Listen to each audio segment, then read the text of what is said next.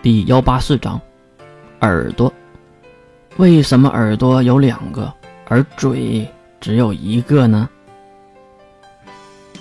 水兵看向冷静的阿瑟尔，等待着自己的答案。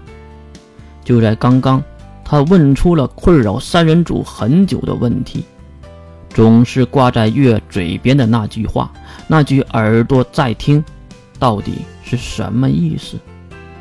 为什么不能直接问月？而是拐弯抹角的来问阿瑟尔呢？应该是已经想到了，月是不会正面回答的，所以就有了这个场面。不管是问出问题的水兵，还是关灵和士门，都屏住了呼吸，看向了阿瑟尔。而阿瑟尔也是将目光再次转到窗外，看着那战区热闹的街道上，来往的行人们说说笑笑。再看水兵等人，还是在等待。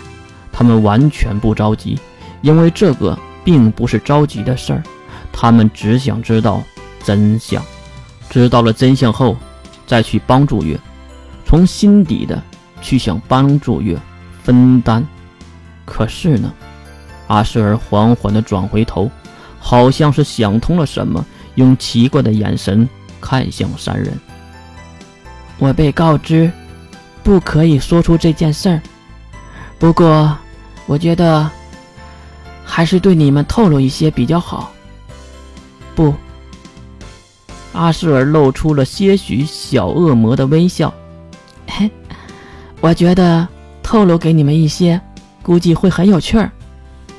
有趣儿？水兵皱紧眉头，根本不知道阿舍尔到底想说什么。对呀，很有趣儿。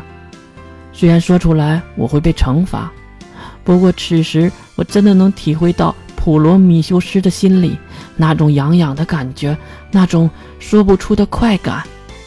阿舍尔脸上红润，眼睛都化为了桃心，奇怪的气氛升起，完全掩盖了刚才的严肃。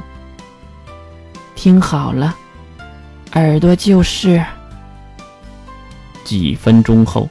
三人重新拿回意识，完全无法消化刚才阿舍尔话中的信息，因为阿舍尔在短短的几句话就让三人仿佛白活了一辈子，心中的整个世界观都被推翻，信仰崩塌。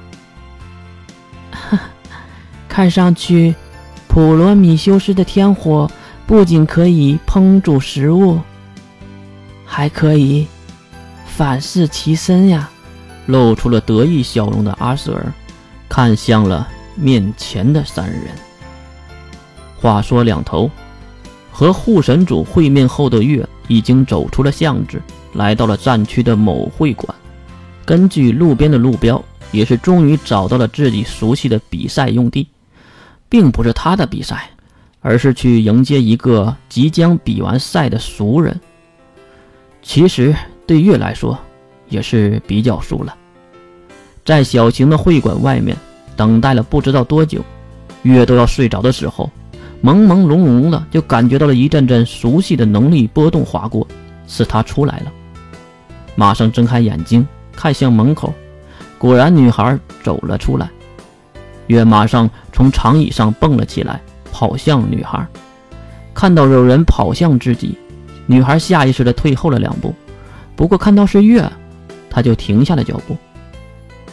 月哥哥，水昭赢了吗？不错，月等的就是水兵的妹妹水昭。看着穿着粉色校服、带着十三校区校徽的水昭，有着蓝黑相间的长发，戴着圆形的眼镜，还有那唯唯诺诺的表情，月心里不禁的在想。这个才是女孩子的范本吧，虽然是一个长生种。我获得了第三名，不过月哥哥，您为什么会在这里呀？先回答了月的问题，才继续提问。是一个懂事的孩子，月也没有多说什么，而是走过去，一把拉住了水昭的手。当然是找你有事儿了，求你点事儿。可是。水昭看着自己被月拉住的手，脸上马上升起了红润，很明显是在害羞。那个月哥哥，虽然身体上很抗拒，但是还是没能说出心中所想。月的直男脾气哪理解这些小动作和微表情，直接就无视，拉着水昭就跑向了街道。不知道在闹市中走了多久，才到了一家女性衣着店面，停下了脚步。这里是？水昭抬头看向店门上的名字。啊，这个就是我找你的原因了。啊？水昭当然不懂月话中的意思，就看月在裙子的口袋中拿出了一张纸，并递给水昭。水昭伸出双手接了过来，并看了看上面的图画，确实是画，是没有上色的黑白漫画，并且是在某一张整张的漫画上撕下来的，边缘也非常的明显。至于漫画上画的是什么？是女性的内衣画面。这个，水昭好奇的抬头看向自己的哥哥的死党，月伸出手指向水昭手中的画面，并指了指前面的店面，帮我买一套这样的内衣和底裤，尺码在上面写着呢。哦，对了，钱先付给你。边说还将几张大钞塞到了水昭的手里。一脸懵逼的水昭完全愣住了，不知道这是什么操作。至于为什么月会找水昭呢？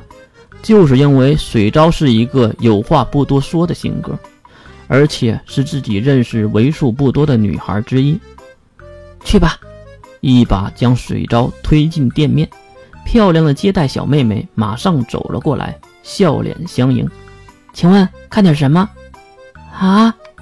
完全不知道该怎么办的水昭，看了看门外还给自己打气的月，又看了看手中那被撕下来的漫画，该怎么说呢？还是越厉害。他抓紧了水昭这个无法抗拒其他人请求的好女孩性格，所以水昭还是红着脸拿出了漫画给面前的接待员看。有，那个，有这样的内衣吗？